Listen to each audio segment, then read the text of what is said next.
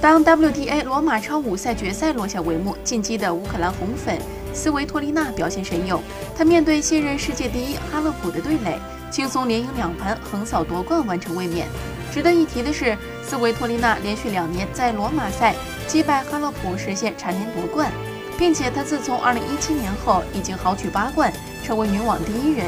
甚至在对阵历任世界第一时，已经豪取六连胜。俨然做好法网冲击生涯首座大满贯冠军的准备。法网自然是斯维托利娜迎来冲击生涯首座大满贯冠军的最佳机会，尤其是她一旦能够杀进决赛，夺冠机会极大。毕竟她生涯打进决赛的比赛合计取得十四战十二胜两负的成绩。